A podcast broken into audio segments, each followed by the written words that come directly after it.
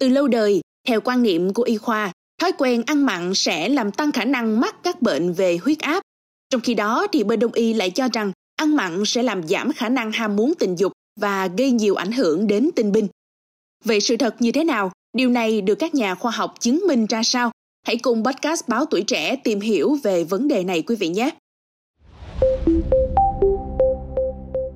Lương y Vũ Quốc Trung thuộc Hội Đông y Việt Nam cho biết, đối với quan điểm trong Đông y, ẩm thực sẽ gây ảnh hưởng đến sức khỏe nói chung và sức khỏe sinh sản nói riêng. Theo đúng quy trình tiếp nạp chất trong cơ thể, khi ngũ vị được đưa vào dạ dày, chúng sẽ quy tụ về một nơi tích hợp. Điển hình như chua sẽ vào gan, tiếp đến là đắng vào tâm, ngọt vào tỳ, cay vào phế và mặn vào thận. Chính vì vậy mà nếu chúng ta ăn mặn ở mức độ vừa phải thì sẽ không gây ra vấn đề gì cho sức khỏe. Nhưng nếu ăn mặn với liều lượng quá mức thì sẽ gây ảnh hưởng lớn đó nha. Chẳng hạn như gây hại cho thận, làm tổn thương tân dịch, suy yếu thần sắc và gây bất lợi trợ dương.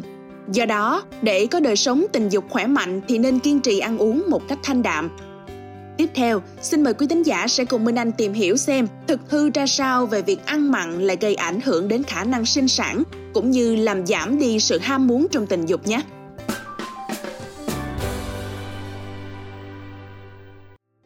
Bác sĩ Hoàng Khánh Toàn, nguyên chủ nhiệm khoa đông y Bệnh viện Trung ương Quân đội 108 chia sẻ, thận là một trong những bộ phận cực kỳ quan trọng, được xếp thứ hai đứng sau tim Ngoài các chức năng như phát dục, trưởng thành, thọ yểu trong cơ thể con người, thì thận còn có chức năng dùng để tàn chứa tinh.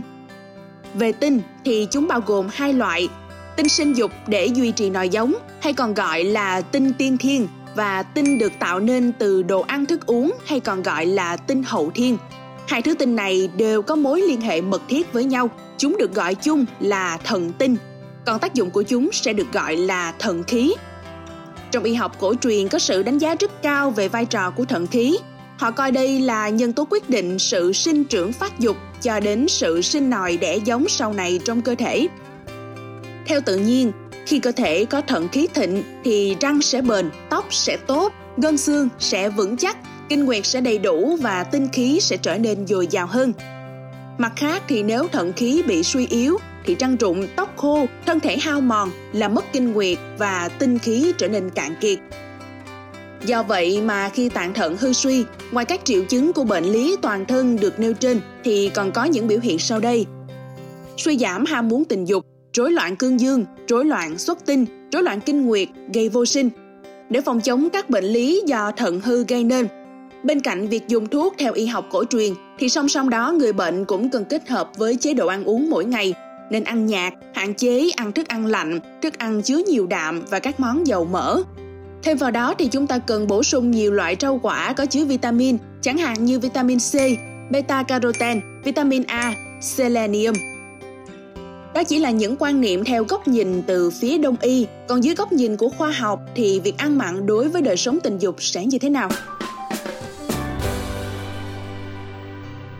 Bác sĩ Cao Hồng Phúc, Bệnh viện 103 cho biết, dưới góc nhìn khoa học, người ta chưa tìm ra được một bằng chứng cụ thể nào để chứng minh cho việc ăn mặn sẽ làm giảm số lượng tinh trùng, giảm testosterone và giảm đi ham muốn tình dục của nam giới.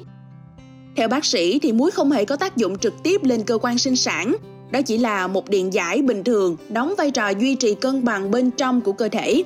Cho đến hiện nay thì vẫn chưa có một nghiên cứu nào có thể chứng minh được việc ăn mặn bao nhiêu, ăn trong bao lâu thì sẽ gây giảm tinh trùng và mức độ bị giảm sẽ từ bao nhiêu phần trăm. Các dẫn chứng cụ thể trong thực tế cho thấy sẽ có trường hợp những người không ăn mặn, họ vẫn bị tăng huyết áp và vẫn có nguy cơ suy giảm tình dục như bình thường. Ngoài ra thì tình trạng thừa mỡ và sử dụng các thuốc cường giao cảm cũng là một trong những điều kiện làm cho huyết áp tăng cao. Nhưng những thứ này lại không phải là nguyên nhân làm suy giảm ham muốn tình dục Nói tóm lại thì vấn đề mấu chốt ở đây là do bệnh tăng huyết áp gây nên, chứ trong muối không có khả năng gây ra vấn đề này. Nice. Tuy nhiên, dù có ảnh hưởng hay không ảnh hưởng thì việc ăn mặn luôn là mối nguy hại tiềm tàng cho cơ thể con người, gây ảnh hưởng tới toàn bộ hệ tim mạch cũng như là toàn bộ quá trình lọc thận trong cơ thể. Đó chính là lý do vì sao mà các chuyên gia, các bác sĩ thường xuyên khuyến cáo chúng ta không nên ăn đồ mặn quá nhiều và quý tín giả ơi, những ai mà đang có thói quen ăn mặn thì chúng ta nên điều chỉnh lại ngay hôm nay nhé. Cảm ơn quý tín giả đã lắng nghe số podcast này. Đừng quên theo dõi để tiếp tục đồng hành cùng với podcast Báo Tuổi Trẻ trong những số phát sóng lần sau. Xin chào tạm biệt và hẹn gặp lại!